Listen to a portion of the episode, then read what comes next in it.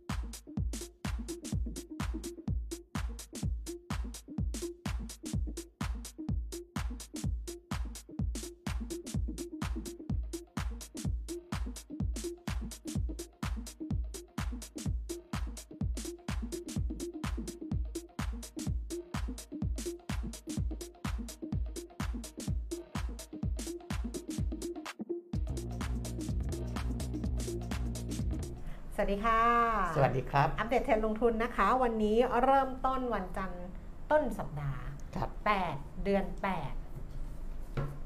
อือ8ฮึปี 2022 ครับ 8822 8822 8 เดือน 8 โดนอะไรกันไปบ้างแล้ว อ๋อ วันนี้เขาก็มีขายของอีกแล้วเหรอ ใช่อืมเขาต้องมีแบบว่าแปดเดือนแปดเก้าเดือนเก้าช้อปปิ้งเดย์มีทุกเดือนแหละอ่าฮะเออเดือนเดือนมีทุกเดือน เพราะฉะนั้นไม่ต้องรีบ โอเค อืมไม่ต้องไม่ต้องรีบร้อนใช้จ่ายว่าโอ้จะพลาดไปจะพลาดไปอะไรอย่างเงี้ยไม่ครับ ต้องไม่ต้องรีบขนาดนั้นอ่าฮะ เออถ้ามีเงินอะอะไรก็ได้ทั้งนั้นแหละอืม อะวันนี้ก็มาทักดิฉันจะไม่พูดแล้วว่าเปลี่ยนเปลี่ยน shopping day เป็น saving day อะไรอย่างเงี้ย เออเพราะคนขายของเขาไม่ชอบบอกเกลียดเกลียดคนอย่างพี่แก้มอย่างงี้อืมเออือมเพราะว่าเขาจะขายของได้ไงวันนี้เขามีโปรนู่นโปรนี่ไงครับ แล้วแบบไปขวางทางเขาไงไปบอกเขาว่า ให้เปลี่ยน shopping day เป็น saving day ไอ้ที่อืมคิดว่าจะซื้อเท่าไหร่อะก็ให้เอาไปออมเท่านั้นอะไรประมาณเนี้ยอ่าฮะเขาเลยบอกว่าไม่ชอบครับไม่ชอบดิฉันทำไมเปิดเสียงไว้ไม่มีเสียงเลยอะหรือเปิดเบาเกินไป จริง ๆ ไม่ได้ตั้งใจจะเปิดมันเปิดค้างไว้ เออเออดีละเออแล้วมันก็เสียงก็ไม่ออกแสดงว่าอาจจะรับเปิดเบาเกินไปอะเอาวันนี้ก็ทักทายจะได้เหมือนเดิมนะคะ เจอกันแบบนี้ทั้งทาง Facebook Live ครับเพจเรียวลงทุนแล้วก็ YouTube Live เรียวลงทุน Channel ด้วยนะคะ กดไลค์กดแชร์ กดส่งข้อความมาได้ทุกอย่างเลยอืมทักทายกันมาได้ เพราะวันนี้แต่เช้าเลยนะ ก็คือโอเคฝนตก อ๋อ เดินทางก็ลำบากนิดนึงเมื่อเช้าอืมดิฉันเดินกลางร่มมาอ่าฮะอย่างโอ้โหเดี๋ยวนี้มีการกดให้ตัวเองด้วยคุณเออกดไลค์เหรอดิฉันนี่กดเลิฟรัวๆๆๆเลยเอาล่ะมันเออได้ด้วยอ่าไปมันได้ด้วย อะ เขาบอกฝนจะตกอีกหลายวันนะคะครับ เห็นกรมอุตุบอกว่าฝนจะตกอีกหลายวัน เพราะฉะนั้นไปไหนมาไหนพกร่มด้วยเมื่อเช้าเดินมาเนี่ย อืม หลายๆ คนไม่มีร่ม อือฮึเดินตากฝนมอะไรบ้างอย่างเงี้ยจริง ๆ ต้องพกร่มไงเออเออ ถึงฝนไม่ตกอะพกร่มกันแดดอะ ถ้าครับ เดินนะแดดร้อนเนี่ยแต่บางทีเขากลัวกระเป๋าหนัก เออ เออบ้านไกลไงเข้าใจเลยเข้าใจคือรถเมย์บ้านไกล อือฮึ แบบต้องโหนรถเมย์กระเป๋าต้องเบาๆหน่อยกระเอเป๋าอมันหเอนักอแต่กระเป๋าหนักๆกระเป๋ารกๆอะมันช่วยได้อย่างนะคุณปิ่มมีแต่เดี๋ยวนี้เออ ไม่รู้มีเปล่าอะเมื่อก่อนอะโดนกรีดกระเป๋าอะคุณเคยโดนไหมไม่เคยจริงป่ะดิฉันโดน อ๋อเหรอใช่ดิฉันดิฉันขึ้นรถเมย์โดนทุกอย่างเลย อ๋อโดนทั้งมนุษย์โลกจิตเจอกรีดกระเป๋ากระเป๋าที่ฉันเพิ่งซื้อมาใหม่อะ เออกรีดแต่เอาอะไรไปไม่ได้นะ อืมเพราะว่ามันลก อ๋อ คือเขาล้วงไม่เจอ เออ เออเขาจะแบบแต่แต่มีดเขาอะคือมีดเขานี่สุดยอดเลยนะ อืมีดเขากรีดแบบ ไม่แบบไม่มีรอยอื่นเลยอะแบบฟืดเดียวเนี่ย เออเฉือนแบบรอยเดียวเลยอะ คมมากแล้วก็ใช่ เราก็ไม่รู้สึกตัวด้วย โอ้ยไม่รู้ว่าคนอืมมันเบียดเบียดเบียดเบียดแล้วก็จะฟืดอย่างเงี้ย อืมแต่ช่วงที่เขาล้วงล้วงเนี่ย อืมก็มันคนมันเบียดกันไงอ๋อเออแต่ว่าแต่ว่าล้วงเราไม่เจออะไรของดิฉัน เออเพราะว่า กระเป๋าดิฉันลกดิฉันหาเองยังไม่เจอเลย เออ เออลกจะตาย สวัสดีค่ะ สวัสดีทุกท่านที่ส่งข้อความมา ครับ ทักทายกัน เพราะฉะนั้นเนี่ยที่พูดนี่ไม่ใช่อะไรจะบอกให้พกร่ม เพราะว่าฝนมันตกแค่นั้นอ่าฮะเองช่วงนี้นะคะ รักษาสุขภาพกันด้วย เพราะว่าโควิดก็ยังอยู่อืมฝีดาดลิงก็มา ครับ แล้วก็เรื่องอื่นอีกเยอะแยะไปหมดเลย เอออืนะมก็จริงๆเมื่อเช้าเห็นข่าวว่า แวบๆว่าจีนอาจจะเปิดน่านฟ้ามากขึ้นให้เดินทางอะไรต่ออะไร ผมก็รีบไปดูโควิด ว่าเอ๊ะจีนมันคลี่คลายหรือยังแต่ปรากฏที่ว่าหนักขึ้นนะหนักขึ้นเนาะจีออแต่ที่อ๋อสงสัยอาจจะเป็นเพราะเรื่องนี้ด้วยป่ะคือจีนก็เลยไม่ยอมรับโทรศัพท์ทำเนียบขาวโฆษกทำเนียบขาวบอกเออโทรไปเป็นร้อยสายแล้วอะเออเออโทรไปทำไมไม่รับสักทีเออโทรไปเป็นร้อยร้อยๆสายแล้วอะอ่าฮะจีนไม่รับ แต่ทำเนียบขาวบอกว่าจะโทรจนกว่าจะรับเออ ไม่รับ ไม่รับสายอะเออ เป็นไงอะอ่าฮะเออเขาเปลี่ยนเบอร์ไปแล้วหรือเปล่า บล็อกเบอร์มึงแล้ว จีนบล็อกเบอร์ทำเนียบขาวแล้วเออไม่ต้องโทรไปแล้วอ่าเออโทรไปเป็นร้อยร้อยๆสายแล้ว ครับจีนก็ไม่รับสักที อืม ก็จะโทรสหรัฐบอกไม่ท้อ อืม จะโทรจังหวะที่จีนจะรับสายให้มันรู้กันไปปรากฏว่าเออจีนบล็อกเบอร์แล้วลำคาญอืมเอ้าเอาไปเดี๋ดูยว โควิด วันนี้ก็เดี๋ยวค่อย ๆ คุยกันไปนะครับ แล้วก็อ่า ในบ้านเราเนี่ยช่วงนี้อาจจะไม่ใช่ช่วงของการประชุมผู้ถือหุ้นนะเพราะว่าเป็นช่วงประกาศผลประกอบการแล้วเราก็ใช่ประชุมผู้ถือหุ้นในช่วงเดือนเมษาผ่านมาแล้ว แต่ในอ่าสหรัฐอเมริกาบางบริษัทมีประชุมผู้ถือหุ้นอ่าเช่นเทสลานะอีลอนมัสก็ไปเจอผู้ถือหุ้นอันนี้ก็มีเกร็ดเล็กเกร็ดน้อยที่น่าสนใจเดี๋ยวมาเล่าสู่กันฟังนะครับ ไปดูโควิดก่อนนะโควิดก็ ห้าร้อยแปดสิบเก้าล้านสามแสนแปดหมื่นกว่าคนแล้วนะอืมตัวโลกก็กำลังจะเข้าสู่ 590 ล้านคนนะครับ คือตัวเลข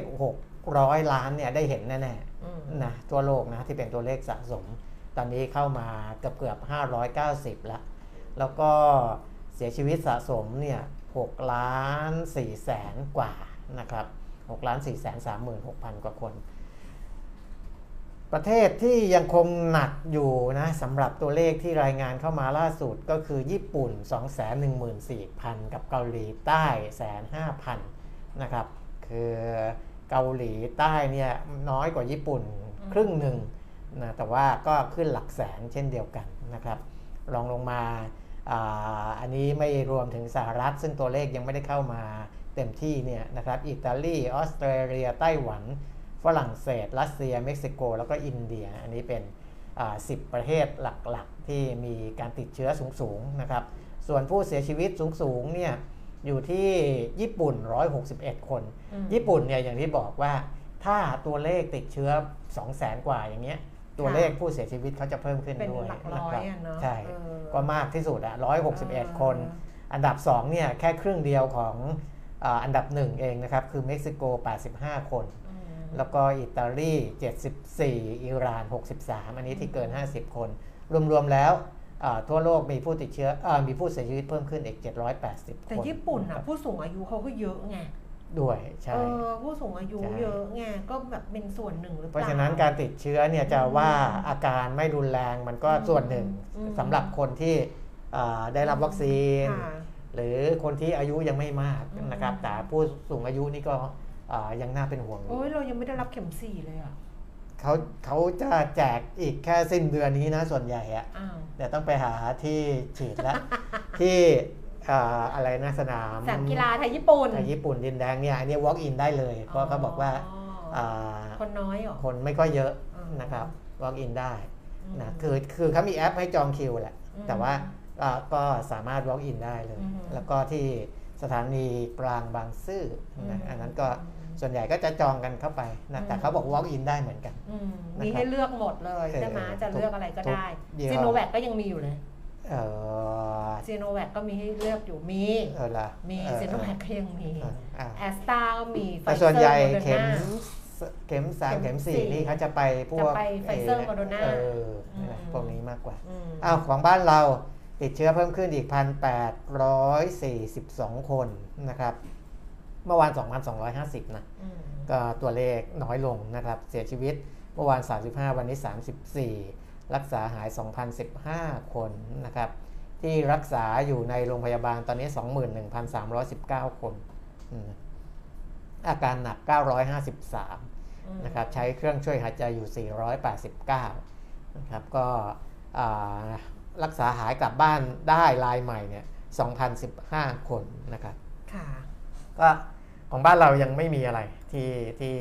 เอ่อเป็นพิเศษนะครับจังค่ะกรุงเทพยัง 1,373 คน สมุทรปราการต่ำกว่าร้อยแล้วนะครับ เหลือ 84 ชนบุรี นนทบุรี ชุมพร บุรีรัมย์ สมุทรสาคร ขอนแก่น ปทุมธานี สงขลา เชียงใหม่ อุตรดิตถ์ จันทบุรี อันนี้เป็นอ่าจังหวัดที่ยังคงอยู่ในท็อป 10 นะครับ นอกนั้นที่ไม่อยู่ในรายชื่อที่ผมพูดเนี่ยแทบจะไม่มีอะไรต้องกังวลละอืมนะ เพราะว่า ต่ำกว่า 10 คนนะครับอือหือแต่ก็อ่าต้องดู 10 คนนั้นอย่าให้แพร่เชื้อเพิ่มขึ้นอีกแค่นั้นเองนะครับอืมอะโควิดจบ ไปดูข้อมูลเอ่อที่เป็นข้อมูลการลงทุนนะคะครับตลาดหุ้นต่างประเทศค่ะ ย้อนกลับไปเมื่อวันศุกร์ที่อืมผ่านมานะคะอ่าดัชนีอุตสาหกรรมดาวโจนส์ปรับตัวเพิ่มขึ้นเล็กน้อยค่ะ 76.0.2% ส่วน NASDAQ เนี่ยลงไป 63.0.5% S&P 500 ลดลง 6.0.16%ค่ะ ยุโรปนะคะ ลอนดอนฟุตซี่ร้อยลงไป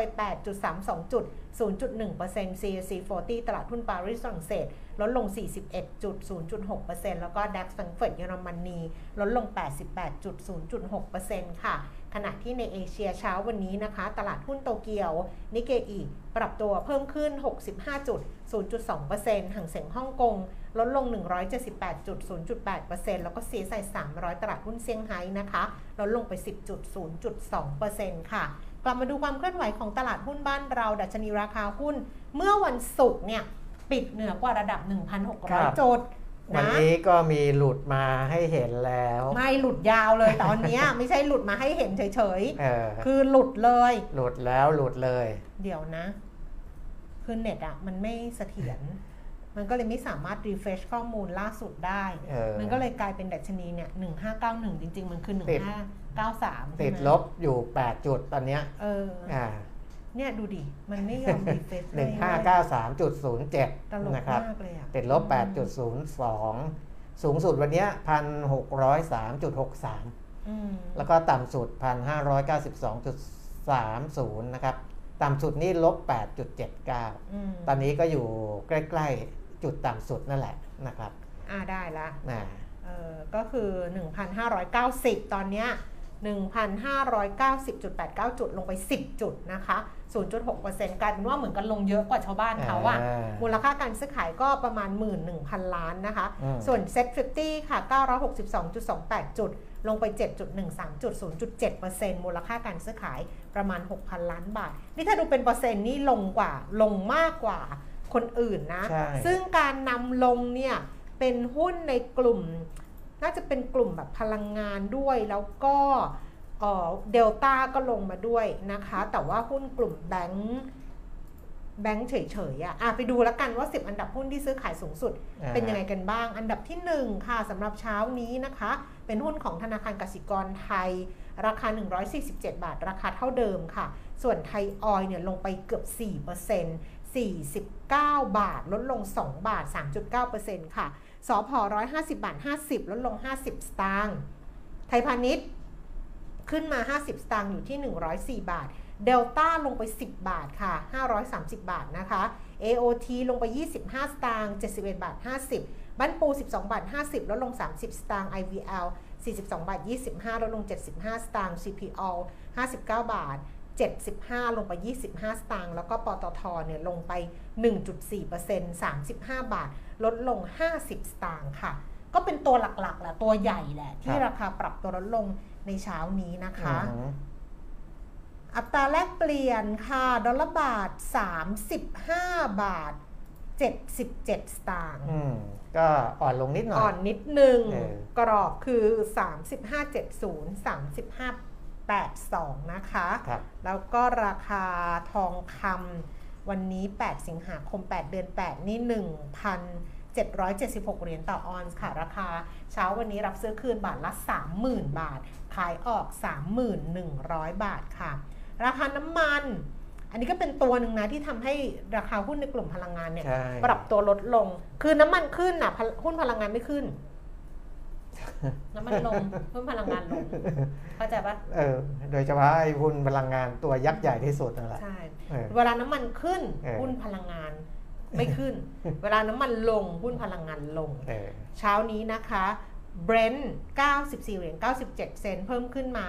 5 เซนต์แต่ว่ามันเป็นการเพิ่มขึ้นจากราคาที่มันลงไปเยอะมากเลยครับเช่นเดียวกันกับ West Texas 89 เหรียญ2เซนต์ เพิ่มขึ้น 1 เซนต์ดูไบ94 เหรียญ8เซนต์ลงไป 1 เหรียญ89 เซนต์ดูไบเป็นราคาเก่า เอ๊ะวันไหนนะ วันศุกร์ใช่ไหมที่ดิฉันตะโกนอะเออเรียนบอกว่าต้องลด 1 บาทเออ1บาท 1 บาทนะแหกปากโวยวายอะเออเออเขาลดแปดสิบสตางค์80 สตางค์แต่ว่ามีพรีเมียมมาลดไปบาทหนึ่งใจไม่ถึงดีเซลพรีเมียมเออไม่อยากไม่อยากคบหาคนแบบนี้นะใจก็ไม่ถึงพี่ใจไม่ถึงเลย จริง ๆ แล้วอะ มันมันจริงได้ๆบาทหนึ่จริง ๆ อาจจะลงได้อีกไหม เพราะว่าได้อ่าหลังจากที่วันศุกร์ไปแล้วเนี่ยเออสุกคืไปอแล้ว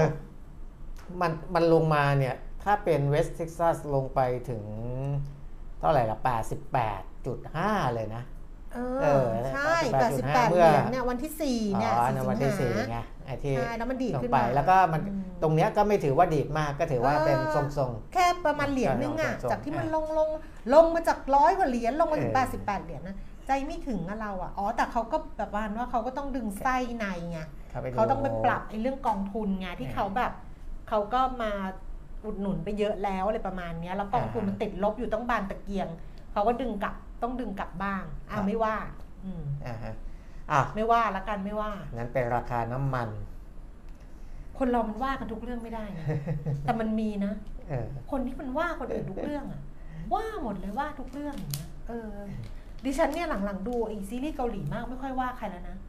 ขนาดลุงนี่ดิฉันมีคอความมเมนเข้าใจต์มากขึ้น เออลุงนี่ดิฉันยังคอมเมนต์เขาซอฟๆเลย เออ เออ แต่ก็คนชอบเนี่ย พอมันซอฟต์บ้างคนก็ชอบใช่ไหมไม่ไม่รู้อะ ก็ยังเห็นคนด่าอยู่นะในโลกโซเชียลเออะอเออเอาอีแก้มออกไปได้แล้ว เรียกอีทุกคำเลยเออไม่รู้แบบเป็นอะไรกันมาจากไหน เกลียดกันมาจากไหน เรียกอีทุกคำเลยนะอืมคุณปิยมิตรเออในในโซเชียลอะ เวลาเขาไม่ชอบดิฉันอะเออเออเขาเรียกเอาอีแก้มออกไปได้แล้ว พูดมากอะไรอย่างเงี้ยเออพูดเบรกหนึ่งหกนาทีบางที ก็เลยไปโทษพี่แก้วคนตัดว่า เออ นี่ก็ไม่ตัดเลยเอาซะยาวเลย เขาบอกยิงยาวๆอย่างนี้แหละเอออ้าวครบถ้วนไหมเอาครบแล้วครบเอาเหรอทครองบคงเรียบทองคำอะไรโอ้หมดโอ้ไม่ตั้งใจฟังนี่นะ ฟัง นี่ถึงราคาก็น้ำมันแล้ว เออก็หาข้อมูลด้วยไงก็ฟังด้วยเอออ้าวโอ้คนอื่นเขาจะมาฟังเราได้ไงอะเรายังไม่ฟังกันเองอะ คิดดูดิพีมิตรฟังสินี่เนาะเออฟังก็ต้องรู้สึกไปถึงไหนอะนี่เรายังไม่ตั้งใจฟังกันเอง จะให้คนอื่นเขาตั้งใจฟังเราได้ไงอ้าวอืมอ่าอัตราผลตอบแทนพันธบัตร 10 ปี ขยับขึ้นอย่างค่อนข้างมีนัยสำคัญนะครับอืมเมื่อวันศุกร์ที่ผ่านมา ก็ 10 ปีนี่2.68อืม ขยับขึ้นไปเป็น 2.83%นะครับแล้วก็ 2 ปีขยับจาก 3.03 ขึ้นไปเป็น 3.24%นอืมะเพราะว่าอ่าตัวเลขที่มันมีผลกับเรื่องของดอกเบี้ยที่จะปรับขึ้นของสหรัฐอเมริกาในรอบต่อไปเนี่ยอ่าตัวหนึ่งเลยนะครับค่ะก็คือตัวเลขการจ้างงานนอกภาคเกษตร ซึ่งเพิ่มขึ้นสูงกว่าที่คาดเยอะนะครับ พอเพิ่มขึ้นสูงกว่าที่คาดเยอะเนี่ยคนก็เลยมองว่าอัตราดอกเบี้ยอาของสหรัฐ รอบต่อไปเนี่ยน่าจะขึ้น 0.75%เอืมอ่อเท่ากับครั้งที่ผ่านมานะครับตัวเลขจ้างงานนอกภาคเกษตร ซึ่งเปิดเผยโดยกระทรวงแรงงานสหรัฐ เพิ่มขึ้นเดือนกรกฎาคมเนี่ย528,000 ตำแหน่งนะครับอืมนักวิเคราะห์หรือว่าตลาดคาดเนี่ยเพิ่มขึ้นแค่ 258,000นะ ตัวเลขสลับกันเลย นะครับคาดการณ์258 ออกมาจริง 528 มากกว่าที่คาดการณ์เนี่ยเกินเท่าตัวอืมนะครับอ่าอัตราการว่างงานเนี่ยลดลงมาสู่ระดับ 3.5%ต่ำกว่าที่นักวิเคราะห์คาดว่าอัตราการว่างงานจะอยู่ที่ 3.6 นะครับ แต่ลดลงมาถึง 3.5%ก็แสดงว่าอ่าตลาดเอ่ยแรงงานเนี่ยแข็งแกร่งเหมือนกับที่ ทางกระทรวงคลังแล้วก็ทางแบงก์ชาติของสหรัฐอเมริกาได้พูดไว้ก่อนหน้านี้นะครับ แต่การที่ตลาดแรงงานแข็งแกร่งนี้ก็มีผลเหมือนกัน ว่าจะส่งผลไปถึงเรื่องของอาเงินเฟ้อค่ะเหมือนกันนะครับ เพราะว่าตัวเลขค่าจ้างรายชั่วโมง โดยเฉลี่ยของแรงงานเนี่ยก็เพิ่มขึ้นนะพอค่าจ้างเพิ่มขึ้นเนี่ยมันมันมันอ่ามีส่งผลไปถึงเรื่องของเงินเฟ้อเรื่องของอื่น ๆด้วยนะครับ ก็อ่า ตัวเนี้ยทำให้มีผลต่อตลาดพันธบัตรสหรัฐอืมนะครับ แล้วก็มีผลทำให้การลงทุนเอ่อในในตลาดทุนในตลาดที่เปิดเปิดต่อมานะครับ ก็อาจจะชะลอดูในเรื่องนี้ด้วยนะครับ แต่เดี๋ยวไปดูดาวโจนส์ฟีเจอร์นิดหนึ่งนะครับว่าเอ่อเขาส่งสัญญาณมีความกังวลเหมือนอาบางตลาดไหมที่บอกว่าเดี๋ยวถ้าสหรัฐ ขึ้นดอกเบี้ยแรงนะอาจจะมีผลต่อฟันโฟลของบ้านเราก็ได้นะครับ จริง ๆ ดาวโจนส์ล่วงหน้าเนี่ยเอ่อติดลบนิดเดียวนะครับค่ะแค่ 15 จุดนะไม่ได้มีระยะอะไรเพราะว่าเดี๋ยวเขาก็ยังเทรดกันอยู่นะก็ต้องดูกันอีกทีหนึ่งนะครับ อันนั้นเป็นปัจจัยหนึ่งในเรื่องของอาตัวเลขการจ้างงานนอกภาคเกษตรนะครับ ส่วนตัวเลขของเศรษฐกิจใหญ่ ๆ ของประเทศอื่น ๆ นธนาคารกลางออสเตรเลียเนี่ยได้ให้สัญญาณนะส่งสัญญาณเมื่อวันศุกร์ที่ผ่านมาว่าอัตราเงินเฟ้อของออสเตรเลียมีแนวโน้มพุ่งขึ้นสูงสุดในรอบ 30 ปีนะครับแล้วอาจจะทำให้ธนาคารกลางต้องปรับขึ้นอัตราดอกเบี้ยอีกนะครับแล้วก็การขึ้นอัตราดอกเบี้ยแน่นอน จะไปกระทบกับการเติบเติบโตทางเศรษฐกิจ ให้ชะลอตัวลงอย่างรุนแรงนะแล้วก็ ยากที่จะทำให้สภาวะเศรษฐกิจกลับยากที่จะทำให้เศรษฐกิจเนี่ยกลับสู่ภาวะปกติได้นะครับ อันนี้ก็เป็นผลของเงินเฟ้อนะครับ เงินเฟ้อส่งผลต่อดอกเบี้ย ดอกเบี้ยส่งผลต่อการขยายตัวทางเศรษฐกิจนะก็เกิดขึ้นในหลาย ๆ ประเทศนะครับ ธนาคารกลางอินเดียขึ้นดอกเบี้ยตลาดอาดอกเบี้ยซื้อคืนพันธบัตรนะ repo rate นะครับ จาก 0.50 ไปที่ 5.40%นะครับก็อินเดียเนี่ยก็ส่งสัญญาณผ่านการเพิ่มขึ้นอัตราดอกเบี้ยหลายครั้งนะครับ เพื่อที่จะควบคุมเงินเฟ้อที่พุ่งขึ้นอย่างรุนแรงนะก็ยังเป็นเรื่องพวกนี้อยู่นะครับ ถ้าพูดถึงในตลาดโลกนะส่วนบ้านเราเนี่ยเรารู้อยู่แล้วว่าเงินเฟ้อของเราเนี่ยเพิ่มสูง อ่าอาจจะน้อยกว่าที่คาดด้วยซ้ำใช่นะครับแล้วก็ลดลงจากเดือนก่อนด้วยใช่นิดนึงนะเพราะฉะนั้นแต่ว่าของบ้านเราเนี่ยอ่าถ้ามองจากเงินเฟ้ออย่างเดียวเนี่ยอาจจะมองว่าอัตราดอกเบี้ย ที่จะจะจะประชุมวันที่ 10 สิงหาเนี่ยอ่าอาจจะขึ้นแค่ 0.25อ่าเดี๋ยวมีความเห็นจากเอออดีตรัฐมนตรีคลัง แต่เดี๋ยวต้องดูทั้งด้วยหลายว่าถ้าหากว่าที่อื่นเขาไปไกลแล้ว รวมทั้งสหรัฐอเมริกา ซึ่งตัวเลขออกมาแข็งแกร่ง แล้วถ้าครั้งหน้าเนี่ยถึงเขาจะประชุมทีหลังเราเนี่ยกันยานะถ้าเขาไปปรับ 0.75 จริงๆเนี่ยของบ้านเราจะมองคาดการณ์ไปข้างหน้าอย่างนั้นหรือเปล่าต้องนะครับ มองเลยมองไปข้างหน้านะ อะนี่ก็เหนื่อยใจเหมือนกันนะเออนะครับ ก็ลองดูนี่เป็นประเด็นอะบ้านเราก่อนมาคืที่อบ้านเราของบ้านเราเนี่ยกรุงเทพธุรกิจเนี่ยเขาไปคุยดิฉันก็ไม่แน่ใจ เพราะเขาไม่ได้บอกที่มาว่าเขาไปคุยอีท่าไหน แต่อืมว่าเขาเนี่ยมีความเห็นจากเอ่อบรรดา อดีตรัฐมนตรีว่าการกระทรวงการคลังอดีตผู้ว่าการธนาคารแห่งประเทศไทย ครับอดีตรองผู้ว่าการธนาคารแห่งประเทศไทย อืม เรื่องของการขึ้นดอกเบี้ยแต่จริงๆยาวนะคะ คือคคคอมเมนต์ยาวอะเออพูดยาวอะเออแต่ว่าถ้าโดยสรุปสาระเนี่ยนะ เออสั้นๆตามที่เขาโค้ดเป็นไฮไลท์ของแต่ละท่านมาเนี่ย ครับ ท่านแรกก็คือดรประสานไตรรัตน์วรกุล อาจารย์ประสานบอกว่า การขึ้นแบบค่อยเป็นค่อยไปจะดูยากอ๋อเพราะว่าประชุมกันห่างคือประชุมห่างเอ6สัปอดาห์เออดังนั้นเราก็ห่างจากซีกสหรัฐสหรัฐด้วยใช่ดังนั้นการประชุมแต่ละครั้ง การขึ้นดอกเบี้ยต้องมากกว่าปกติอืมนี่ดิฉันบอก0.5เพราะว่าครั้งที่แล้ว แล้วเพราะดิฉันว่าก็ เปลี่ยนเราอะรู้อยู่แล้วว่าเทรนด์การเป็นขึ้นดอกเบี้ยอย่างนี้มันเป็นอย่างนี้ แต่ว่าเราแต่ว่ารอบจะช้รอบของเราอะเออของเราไม่ได้ถี่มากเพราะรฉะอนั้นบรอบเราจะเอช้าอเมื่อรู้เทรนด์มันไปอย่างนั้นแล้วก็ไม่จำเป็นที่จะต้องแบบอ่าค่อยค่อยเป็นค่อยไป บอกมันดูยากออเนี่ยบอกว่าอาจารย์ประสานนะบอกว่าเอ่อหากมองอัตราดอกเบี้ยของไทยในระยะข้างหน้าต้องขยับเพิ่มขึ้นจากที่ต่ำมานานอืมส่วนจะเป็นแบบค่อยเป็นค่อยไปหรือไม่มองว่าการประชุม มองว่าหากดูการประชุมของกรงงวันนี้ประชุมน้อยลงเหลือปีละ 6 ครั้งจากเดิม 8 ครั้งอะครับเออจากเดิม 8 ครั้งตอนเนี้ยเหลือปีละ 6 ครั้ง ขณะที่การประชุมเนี่ยมันห่างขึ้นอืมแล้วบังเอิญเกิดเหตุการณ์จากปัจจัยต่างประเทศ เศรษฐกิจโลกสำคัญสำคัญที่มันเกิดเร็วแล้วก็ถี่ขึ้นอืมดังนั้นการปรับขึ้นดอกเบี้ยแบบค่อยเป็นค่อยไปอาจจะยากอืมจึงมองว่าการขยับดอกเบี้ยควรมากกว่าปกติ เพราะการประชุมกรงงค่อนข้างห่าง ก่อนที่จะประชุมกรงงวันที่ 10 สิงหาห่างจากการประชุมเฟดถึง 2 ครั้งอืมซึ่งแปลว่ากว่าไทยจะประชุมเฟดก็ตัดสินใจขึ้นดอกเบี้ยไปแล้ว 2 ครั้งครับมีความถี่ซึ่งมีความถี่ค่อนข้างมาก อีกในหนึ่งก็คือมีเหตุการณ์สำคัญสำคัญเกิดขึ้นเยอะมาก ในช่วงที่กรงงทิ้งห่าง 2 เดือนอืมดังนั้นคำว่าค่อยเป็นค่อยไป แล้วจะปรับขึ้นทีละสเต็ปทีละน้อย จึงมองว่ามันทำให้ดูยาก เพราะประชุมกันห่าง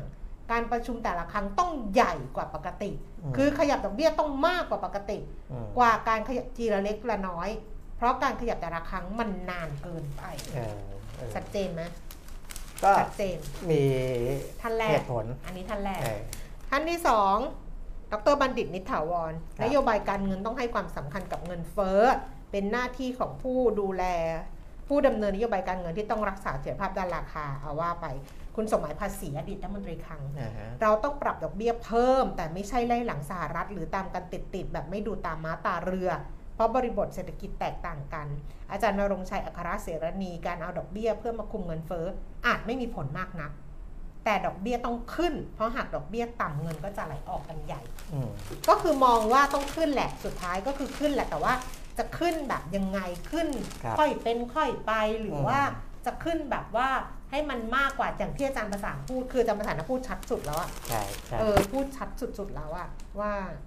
ก็ขนาดว่าในต้องทำยังไง สหรัฐอเมริกาก่อนหน้านี้ อืมคิดว่าคราวที่แล้วขึ้น7 0.75เออนะค่ะ รอบรอบหน้าน่าจะขึ้นแค่ 0.5 ค่ะ พอตัวเลขเออเรื่องแรงงานออกมาเนี่ย ตอนนี้หลายเสียง เริ่มมามองการขึ้น 0.75เออมากขึ้นในรอบต่อไปอย่างเงี้ยค่ะนะครับมันก็เลยอ่าไปกดดันประเทศที่ยังไม่ได้ขึ้นดอกเบี้ยเลยอืมอย่างของเราเนี่ยอืมแต่หลายประเทศเขาขึ้นไปแล้วนะอืมออสเตรเลียเกาหลีใต้หรือหลาย ๆประเทศเนี่ยที่เขาอ่าขึ้นไปกันเป็นส่วนใหญ่ เราเป็นคนพูดกลับไปกลับมาได้ไหมได้ว่าเราพูดกลับไปกลับมาได้อยู่แล้วเออเราเป็นใครล่ะเราพูดอะไรกลับไปกลับมาได้หมดแหละคือคราวก่อน เคยบอกว่าขึ้น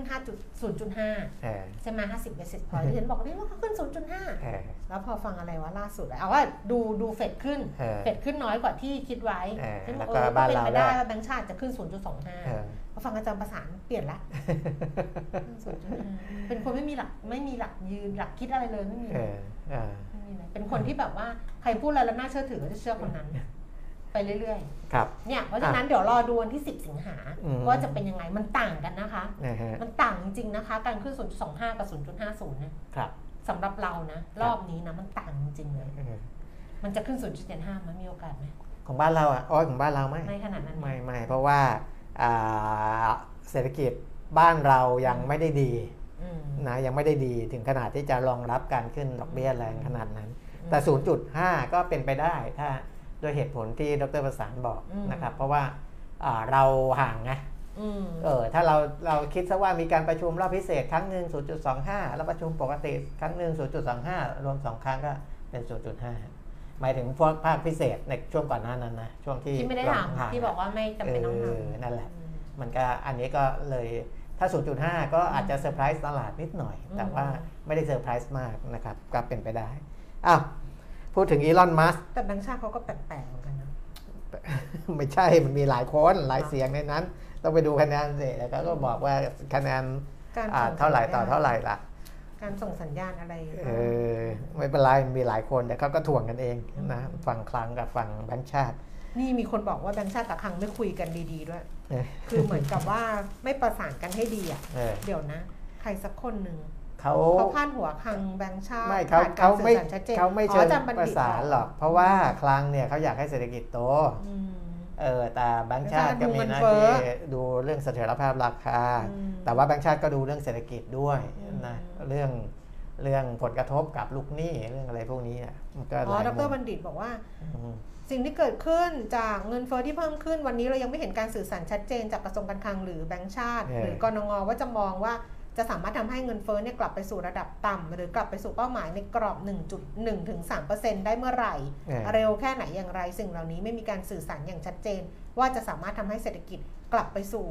อัตราเงินเฟ้อในระดับเป้าหมายได้เมื่อไหร่ครับเขาคงยังไม่รู้แหละค่ะเออเขาก็พยายามทำอยู่ไงพยายามอยู่ แต่จะพยายามให้อยู่บอกว่าจะกลับไปเกาะเนี่ยอะไรอย่างเงี้ยเออคือปีหน้าปีนี้มันหลุดกรอบอยู่แล้วอ่าฮะคือปีนี้เขาก็ สารภาพบาปแล้วล่ะว่าเอครัอบมันหลุดอยู่แล้ว แต่ว่าปีหน้าครับก็มีความเป็นไปได้เขาก็บอกนะปีหน้าจะดึงกลับมาให้อยู่ในกรอบเออก็แสดงว่าปีหน้าก็คือปีหน้าแหละเนี่ยฮะเออเนี่ยผมดูคนที่คอมเมนต์เนี่ยอันนี้พอดีเราไม่ได้ดูอืมแอดมินเขาจะเป็นคนทำนะผมไม่ค่อยเข้าใจเนี่ย บางคนเป็น top fan บางคนเป็นม s t o n e follower อ๋อเอ่อ อะไรเงี้ยคือเป็นผู้ติดตามแบบ milestone follower แปลว่าอะไรแปลว่าอะไร ไม่รู้ milestone follower แปลว่าอะไรแปลว่าอะไรวะไม่รู้เหรอเออมันมันยังไงนะ ต่างกันยังไงนะสมัยดิฉันน่ะเป็นเขาให้ดิฉันเป็นม s t o n e กับท็อปแฟนเนี่ยทำไมบอกอย่าถามได้ไหมถามอะไร เออเออพี่เปิดไอ้นี่เอา เปิด Google อะ วันก่อนก็มีคนถามดิฉันว่าในในเดียวลงทุนอะเออเพราะว่าเราส่งไปใช่ไหมว่าหุ้นกู้บริษัทนั้นบริษัทนี้อะไรเงี้ยอืมเขาก็จะมาถามว่าหุ้นกู้บริษัทเนี้ยบริษัทอะไรสักบริษัทไม่รู้จำไม่ได้ ซื้อผ่านซื้อผ่านแบงค์ได้ไหมคะแบงค์ไหนบ้างอ่าฮะดิฉันก็เซิร์ช Google เออดิฉันก็ไม่รู้ดิฉันก็ไม่รู้หรอกดิฉันก็เอาชื่อมา search Google อ่าแล้วก็ก็จะเจอว่าเขาขายที่แบงค์ไหนบ้างอ่าดิฉันก็ส่งกลับไปให้เขาแล้วดิฉันก็ส่งเขียนบอกเขาว่า เซิร์ช Google ก็เจอนะคะ แต่ดิฉันก็ส่งลิงก์อันนั้นอะไปให้เขาเขาไม่คุยด้วยนะเว้ยเออเขาโกรธหรือเปล่า อย่าโกรธดีเวลาบอกให้ search Google อะเออเพราะว่าไม่ได้บอกให้เซิร์ช Google เฉยๆนะ นี่เป็นคนบอกว่าเซิร์ช Google แล้วก็ส่งลิงก์ให้ด้วยนะว่า ที่ search มาคืออะไรเออเออ อย่าอย่าโกรธกัน ถ้าถ้ามีบวกหนึ่งนี่คือติดตามครบปีอ๋ออันนี้ก็คือ top fan ใช่ไหมเป็นแฟนตัวยงแล้วก็บวกหนึ่งอืม แต่ว่ามีม s t o n e ด้วยที่ปักธงเนี่ยคุณอืมคุณคณาพัฒน์เนี่ยเป็นเหรอเออคุณธนพัฒน์เขาเก่งเขาแต่ถ้ารู้อะเป็นขา top comment fan ตลอดเฉว่ายๆเนี่ยเออของดิฉันมีแต่ได้รับไม่ถึงเกียรติว่าเออออยากเป็น top fan ไหมของดิฉันก็ไปยุ่งกับหลายเพจอยู่เหมือนกัน แต่แต่ก็ไม่เอาเอครับอนี่ล่าสุดตัวเองเปิดเพจใหม่อีกแล้วว่าง จากรีวิวซีรีส์ใช่ไหมรีวิวซีรีส์จนตายจะแตกแล้วจะครบร้อยเรื่องแล้วนะเนี่ยครบร้อยเรื่องเดี๋ยวปิดเพจเลยเออเหนื่อยแล้วไงหนีงานมารีวิวซีรีส์นี่แบบโหแบบเออมันมันไปกลุ่มคนที่เขาซีรีส์ไปไปแล้วอะเออเออแล้วแล้วตอนแรกอะเพจมันเหมือนจะปลิวเออเพราะว่า Facebook ส่งมาว่าเออมันมีแบบรีพงรี report อะไรอย่างเงี้ยเออก็กลัวเพจปลิวก็ทำยังไงดีวะตอนแรกเอาปลิวก็ปลิวรำคาญ แต่ว่าก็เผื่อไว้ไงโหคน follow ตั้ง5 6พันแล้วเออก็เลยไปเปิดอีกเพจหนึ่ง อืมใช้ account ตัวเองอะที่เป็นอ๋อ Facebook ส่วนตัวเออเออแล้วมันมีให้ทำเพจก็ไปเปิดอีกเพจหนึ่งเออแล้วปรากฏว่าไอ้เพจหลักก็ไม่ปลิวเออที่เพจนี้ก็ดูแบบก็เริ่มมีคนมาเห็นแล้วมีคนมาตามอะไรอย่างเงี้ยเออก็เลยเอ้ยมันไม่ work เว้ยเดี๋ยวเขาจะสับสนเออก็เลยเปลี่ยนเพจนี้เป็นอะไรรู้ป่ะเป็นเรื่องข้าวเสาร์อาทิตย์อ๋อเป็นเรื่องอาหารเออแต่ไม่ได้รีวิวอาหารนะอ่าฮะไม่ได้เพจรีวิวอาหารรีวิวร้านอาหาร หรือบอกวิธีปรุงอาหารประกอบอาหารนะเพราะทำไม่เป็นอืมเป็นเพจที่บอกว่า เสาร์อาทิตย์กินอะไร อ่าฮะแค่นั้นเองเออเผื่อใครนึกอะไรไม่ออกจะได้เอาไปเพดู ราะเพื่อดิฉันดิฉันน่ะเคยดิฉันลงใน Facebook ส่วนตัวบ่อย เออว่าเรื่องข้าวเสาร์อาทิตย์แล้วก็เออจะลง อาหารที่บ้านน่ะที่บ้านทำอะเออทุกวันเสาร์อาทิตย์ซึ่งมันทำเยอะ เออ เพราะว่าวันจันทร์ถึงศุกร์อะกินแบบอนาถาอย่างวันนี้กินข้าวไข่เจียวทุเรศมากเลยอะเออ เออแบบไข่เจียวทุเรศด้วยอะ แล้วก็ที่บ้านเขาก็สงสารเขาก็จะให้เสาร์อาทิตย์ได้แบบมันหยุดได้กินอะไรดีเออๆ ก็เลยไปโพสต์ในใน Facebook ส่วนตัวว่า เรื่องข้าวเสาร์อาทิตย์ไปเรื่อยอ่าๆ มันเยอะมากแล้วมีคนบอกเปิดเพจไหมเปิดเพจไหมก็ไม่เปิดเพราะว่าเพจ เพจเรื่องเงินเรื่องหนี้เรื่องอะไรอย่างเงี้ยเออมีทั้งหนีงานมารีวิวซีรีส์เรื่องซีรีส์เออจะมีเพจอาหารเรื่องข้าวเสาร์อาทิตย์ที่กูก็ไม่ไหวอะสุดท้ายวันนี้ 8 เดือน 8 เอาซะหน่อย เปิดละเปิดอยเรียบร้อยแล้ว เรื่องครับข้าวเสาร์อาทิตย์แล้วก็อ่าบอกไปแล้วว่าถ้าเกิดว่าวันนี้คนติดตามหรือคนไลค์ไม่ถึง 10 คนน่ะกูปิดเพจเอออายเนี่ยอะไปติดตามกันได้นะครับ เรื่องข้าวเสาร์อาทิตย์อ่าฮะอืมนะเป็นภาษาไทย ภาษาไทยอ่าเรื่องข้าวเสาร์อาทิตย์นะครับไปภาษาไทยไปเซิร์ชหาได้อืมนะอ้าวมาดูภาษาอังกฤษอีลอนมัสถูกนิดหนึ่งที่เขาประชุมกับผู้ถือหุ้นนะครับค่ะแล้วก็เป็นโอกาสอย่างที่ผมเคยบอกว่า ถ้าเราอยากจะเจอ CEO แบบบางคนเขาใช่ใช่โอกาสที่เขาจะออกมาใช่เจอกับพับลิกกับเขาสาธารณะเขาเนี่ยเจอยากก็เจอมานักกข่าวเออเขาจะถ้าเจอนักข่าวจะเจอเออแต่ถ้าเป็นแบบ ประชาชนทั่วไปชาวบ้าน ไม่ง่าย หรือแม้กระทั่งผู้ถือหุ้นเออก็ไม่ได้เจอ ไม่ใช่ว่าเออเดินไปถึงบอกว่าฉันผู้ถือหุ้นเจอขอเจออีลอนมัสก์หน่อยอย่างเงี้ยเออไม่ได้เออแบบเดินเป็นผู้ถือหุ้น CP แล้วบอกขอเจอเจ้าสัวหน่อยอย่างเงี้ยเออไม่ได้นั่นแหละคุณเออเจอแม้แต่อ่าคุณตาปัญญาอย่างเงี้ยนะ Workpoint เนี่ยคุณก็เจอได้ในการประชุมผู้ถือหุ้นสมัยก่อนดิฉันชอบไปประชุม DEC ไปเจอใคร คุณประวิตรเออ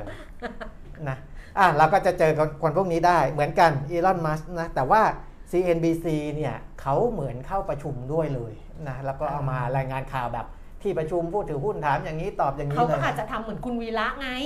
ก็ถือให้คุณถือวีระให้เราด้วยถือไงหุ้นทุกบริษัทร้อยเออร้อยเออหุ้นละร้อยหุ้นอะเออคุณวีระบอกให้บริษัทที่เราอยู่อะใช่ซื้อทุกบริษัทในตลาดหลักทรัพย์บริษัทละร้อยหุ้นครับเออเอาเพื่อไว้เอาไว้ไปประชุมผู้ถือหุ้นผู้ถือหุ้นนะอืมอันนี้เขาก็อ่า รายงานมาเลยว่า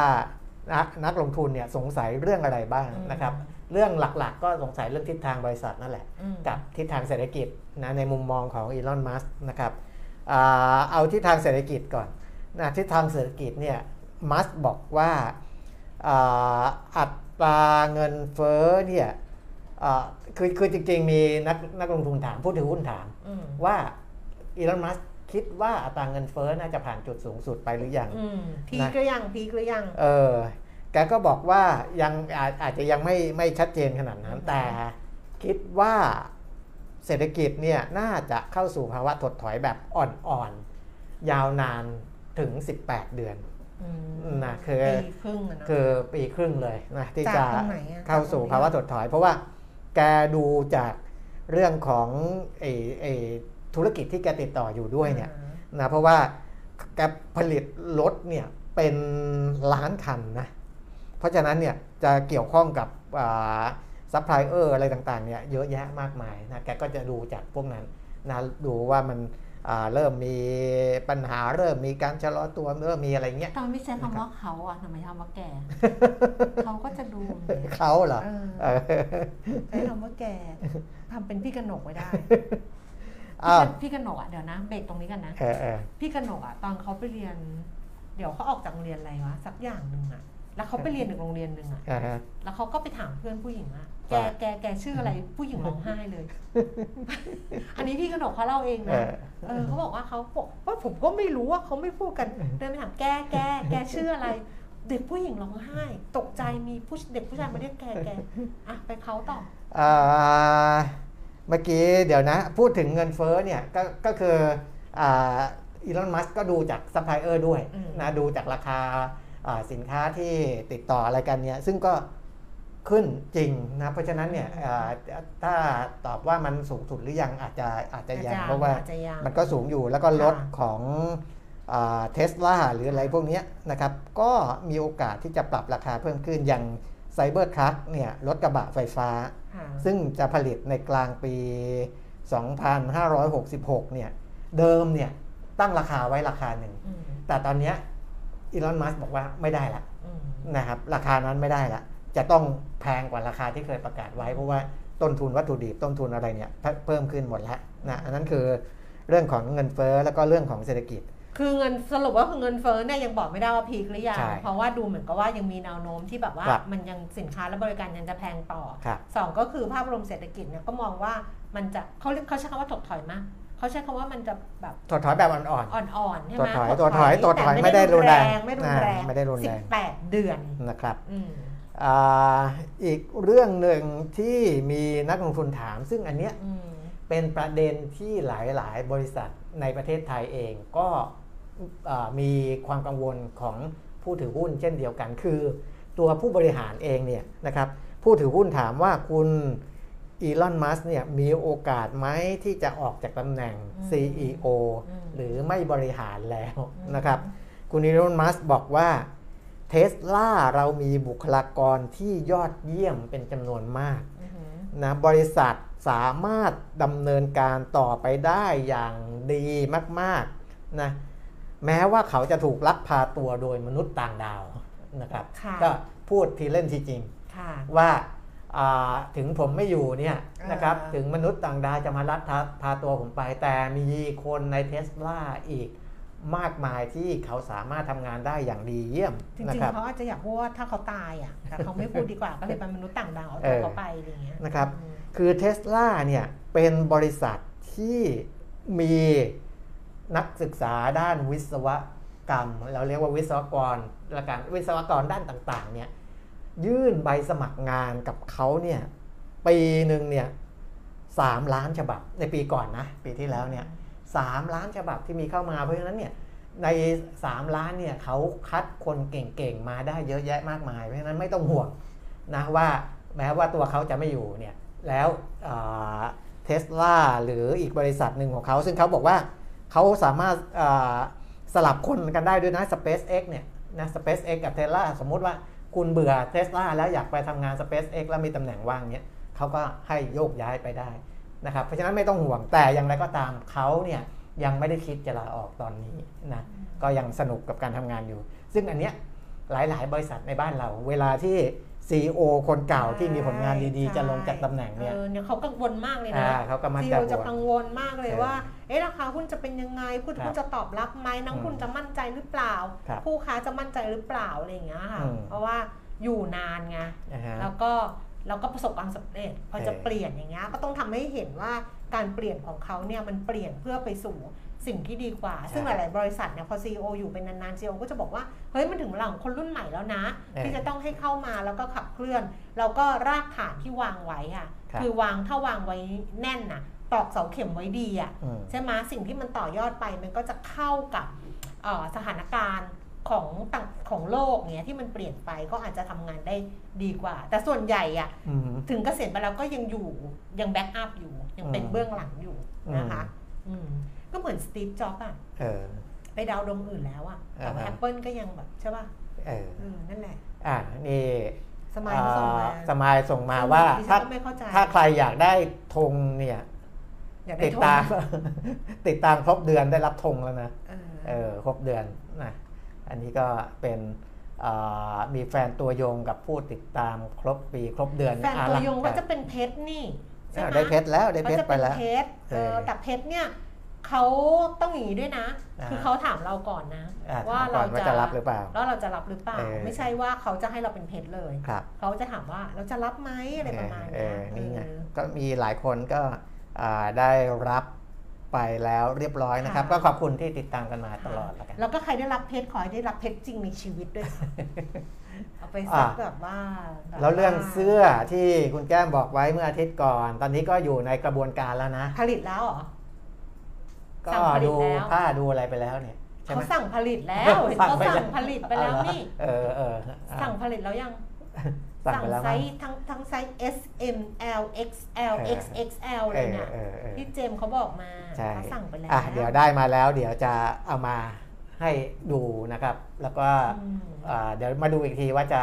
จะยังไง ใครจะได้รับอะไรยังไงบ้างนะครับอืมซึ่งซึ่งต้องพิเศษแหละนะเพราะว่าเป็นล็อตแรกนะแล้วก็อ่าอย่าลืมเก็บมาใส่เองบ้างนะโอ้ ทีทีมงานนี่เขาจ้องอยู่แล้วสิเหรอเออเขาต้องมีอยู่แล้วของเราเออนะอะลดความอ้วนก่อนแล้วมาใส่เพราะมันเป็นสีขาว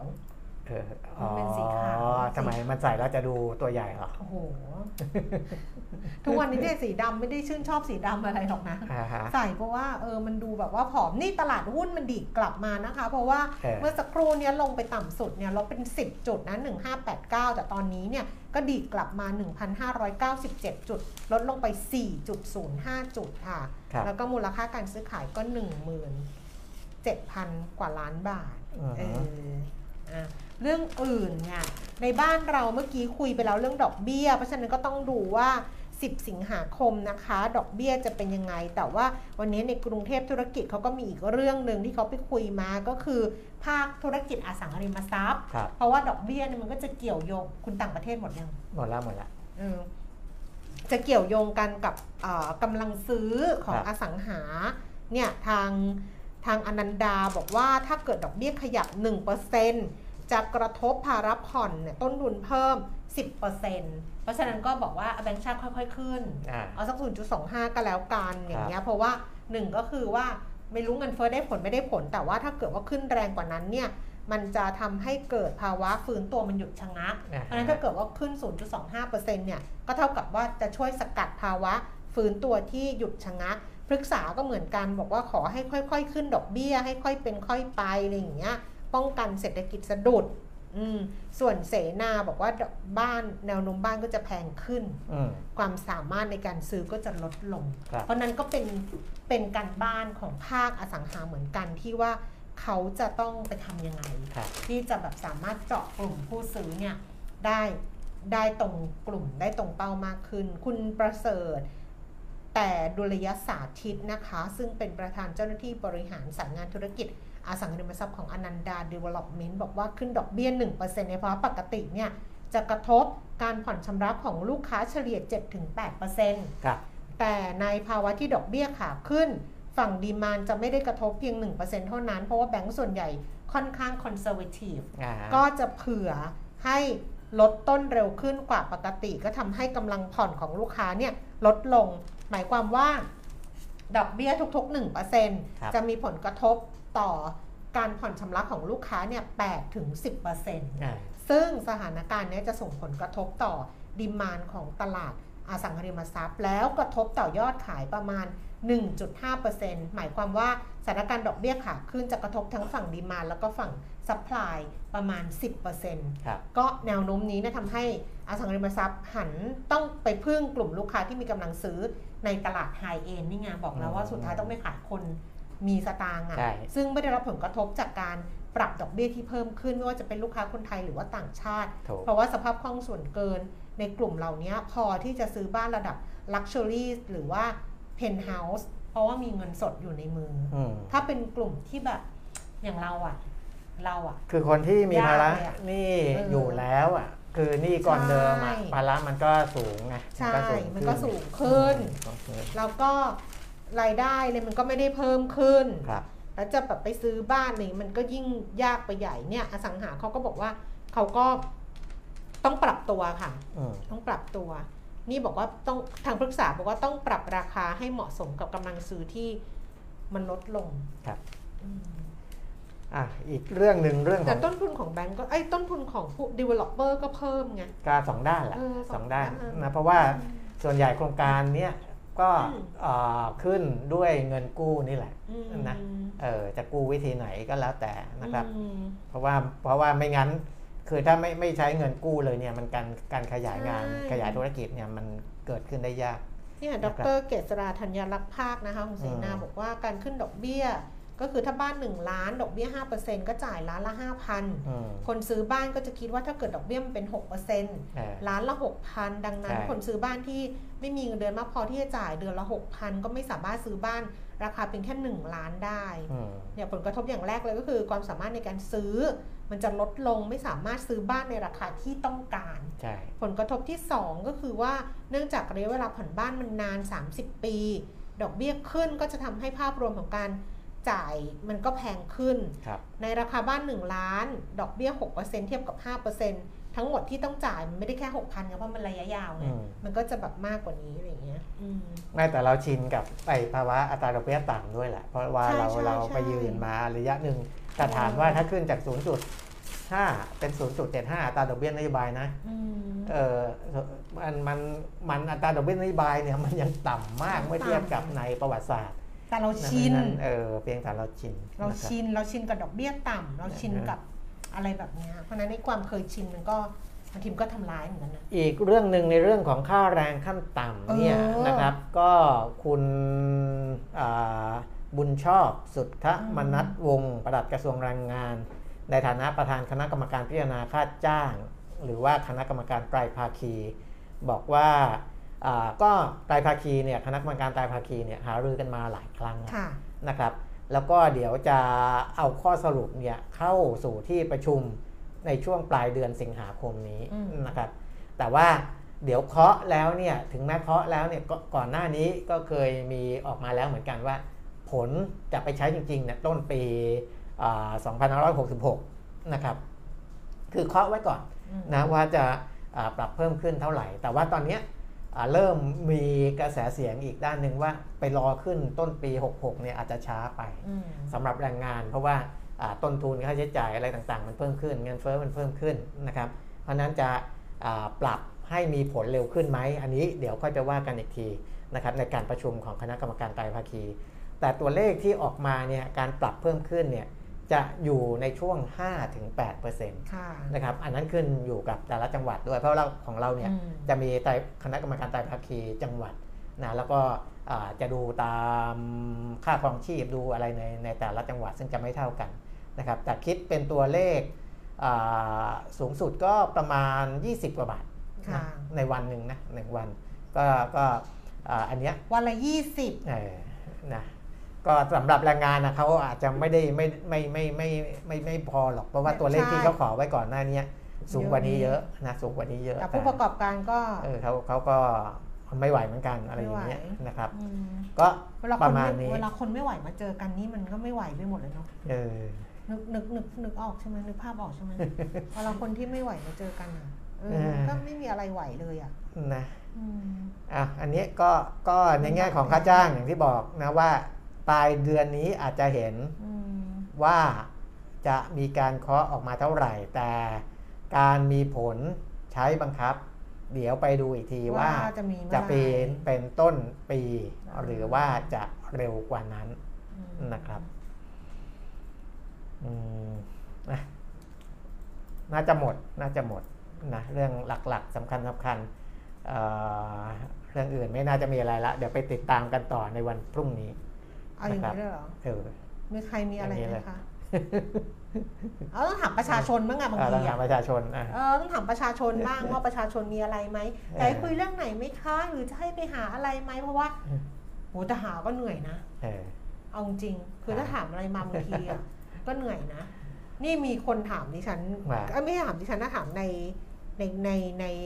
ในไลน์เรียวลงทุนอะอ่าบอกว่า หุ้นกู้แปลงสภาพกับหุ้นกู้ไม่แปลงสภาพครับซื้ออันไหนดีดิฉันก็หุ้นกู้แปลงสภาพมันยังมีออกอยู่อีกวะอืมแต่ก็ไปดูเขาก็เออเขาส่งมีมาบ้างเขาส่งมาให้ดูเนี่ยคือมันเป็นอย่างนี้ มันเป็นหุ้นกู้แปลงสภาพของบริษัทที่อยู่ในตลาดหลักทรัพย์อืมแล้วเขาออกออกหุ้นกู้แปลงสภาพเพื่อจัดสรรให้กับผู้ถือหุ้นเดิมอืมมันก็จะมีผู้ถือหุ้นเดิม กี่หุ้นเดิมได้สิทธิ์ในการจองซื้อหุ้นกู้แปลงสภาพอืมอย่างเงี้ยอืมซึ่งไอ้หุ้นกู้แปลงสภาพเนี่ยหนึ่งมันให้ผลตอบแทนอยู่แล้วอ่ามัมันก็จะมีผลตอบแทนที่เรียกว่าดอกเบี้ยเนี่ย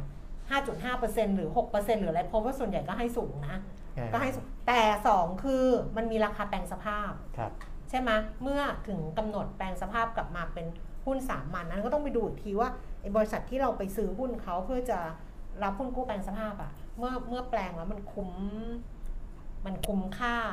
ไหมกับราคาที่เป็นราคาแปลงสภาพก็ต้องดูราคาแปลงสภาพกับราคาในกระดานประกอบอะไรเงี้ย เออเออเออทำไมชีวิตเราต้องรู้อะไรแบบนี้เยอะไปหมดเลยนะ ก็เลยตอบไม่ได้ สรุปคุณปิ่มมิตรเดี๋ยวค่อยทำงานอื่นสิอะอะฟังอยู่อืมก็คือถ้าหุ้นกู้เฉยๆก็เป็นเจ้าหนี้ เราอะเป็นเจ้าหนี้ ถ้าหุ้นกู้แปลงสภาพก็คือเป็นเจ้าหนี้ก่อน แล้วก็เป็นเจ้าของได้ แต่มันต้องเป็นเจ้าของมาก่อนไงฮะ เพราะเขาจัดสรรให้ผู้ถือหุ้นเดิมอ๋อนี่ไงเออเออไม่ฟังไงตั้งแต่ต้นไม่ไม่ตั้งใจทำงานเลยคือมันก็ต้องเป็นหุ้นเป็นเจ้าของมาก่อนแล้วเป็นเจ้าหนี้บริษัทแล้วก็ไปเป็นเออไปเป็นเจ้าของอีกทีนึงแต่ตอนแปลงสภาพกลับอะไอตอนนั้นน่ะเออเออคุณต้องไปดูว่า บริษัทเนี้ยที่คุณถือหุ้นน่ะอ่าฮะอนาคตเขาเป็นยังไงครับเขาอะไรยังไงละดูราคา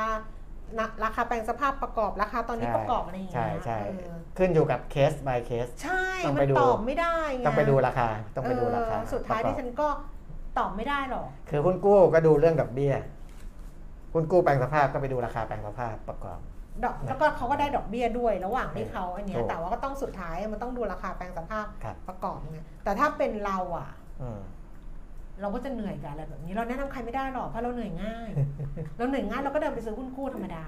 ถ้าเราอยากได้ผลตอบแทนนะเออถ้าเราอยากได้ผลตอบแทนแบบอะไรเงี้ยเราก็มีเออใช่ปะอืมเราก็ไม่ต้องมาแบบใช้สิทธิ์สามพันหุ้นได้หนึ่งหุ้นหุ้นสามพันเดิมได้เออหนึ่งหุ้นกู้แปลงสภาพอะไรอย่างเงี้ยอือฮึยกเว้นว่าเราอยากเป็นผู้มีอุปการะคุณกับบริษัท เพราะว่าครับอันนั้นคือบริษัทเขาระดมทุนระดมเงินจากเราอะครับเอาไปสำหรับ เอาไปสำเอาอะไรนะ เอาไปสำหรับการขยายธุรกิจ ซึ่งเราก็ต้องไปดูเพราะเราเป็นผู้แต่ถือหุ้นเดิมส่วนว่าใหญ่อะเวลาออกหุ้นกู้แปลงสภาพอะเงื่อนไขแปลงสภาพอะมันจะดี เพราะว่ามันจะเป็นตัวพ่วงมาจูงใจให้คนเนี่ยซื้อก็ดอกเบี้ยมัน 5.5 ดอกเบี้ยมันครับ6อะเออไอตัวหุ้นกู้แปลงสภาพอะเออมัน 2 ปีอะเออดอกเบี้ยมัน5%อย่างเงี้ยเออมันก็ต้องจูงใจอะใช่ใช่เออส่วนใหญ่เขาก็ซื้อกันไงเออซื้อกันถ้าเขามั่นใจว่าบริษัทนั้นในสองปีข้างหน้ามันยังอยู่เออเออหุ้นกู้แปลงสภาพ ยังจ่ายผลตอบแทนได้ครับแล้วกลับมาสามารถที่จะแปลงสภาพกลับเป็นหุ้นสามัญแล้วธุรกิจรันต่อไปได้อะไรแบบเนี้ยครับอันเนี้ยเราไม่รู้หรอกเพราะว่าเราไม่ได้เข้าไปดูต้องไปนั่งดูบริษัทที่คุณไปถือหุ้นว่าแนวโน้มเขาเป็นยังไงผลประกอบการเขาเป็นยังไงเนี่ยคุณต้องไปดูเองครับเราก็ให้หลักคิดได้แค่นี้อ่าจบการนำเสนอแต่เพียงเท่านี้เพราะฉะนั้นเดี๋ยวพรุ่งนี้ สัปดาห์นี้อยู่กัน 4 วันเออเพราะวันศุกร์เป็นวันหยุด แต่สัปดาห์นี้จะเริ่มแน่นแน่นแน่นแน่นจนถึงสัปดาห์หน้าก็คือผลประกอบการใช่ของบริษัท จดทะเบียนตลาดหลักทรัพย์ที่จะมาหลาย ๆ บริษัทจะมาพร้อมกับปันผลระหว่างกลางครับนะคะ ถ้าจะซื้อก็ต้องซื้อไว้แบบเนิ่นๆเลยอ่าฮะอะเห็นเปิดดูไม่มีอะไรใช่ไม่ไหมมีอะไรละไม่มีอะไรอะละได้ค่ะ งั้นพรุ่งนี้กลับมาเจอกันนะคะ วันนี้เราสองคนลาแล้ว สวัสดีค่ะ สวัสดีครับ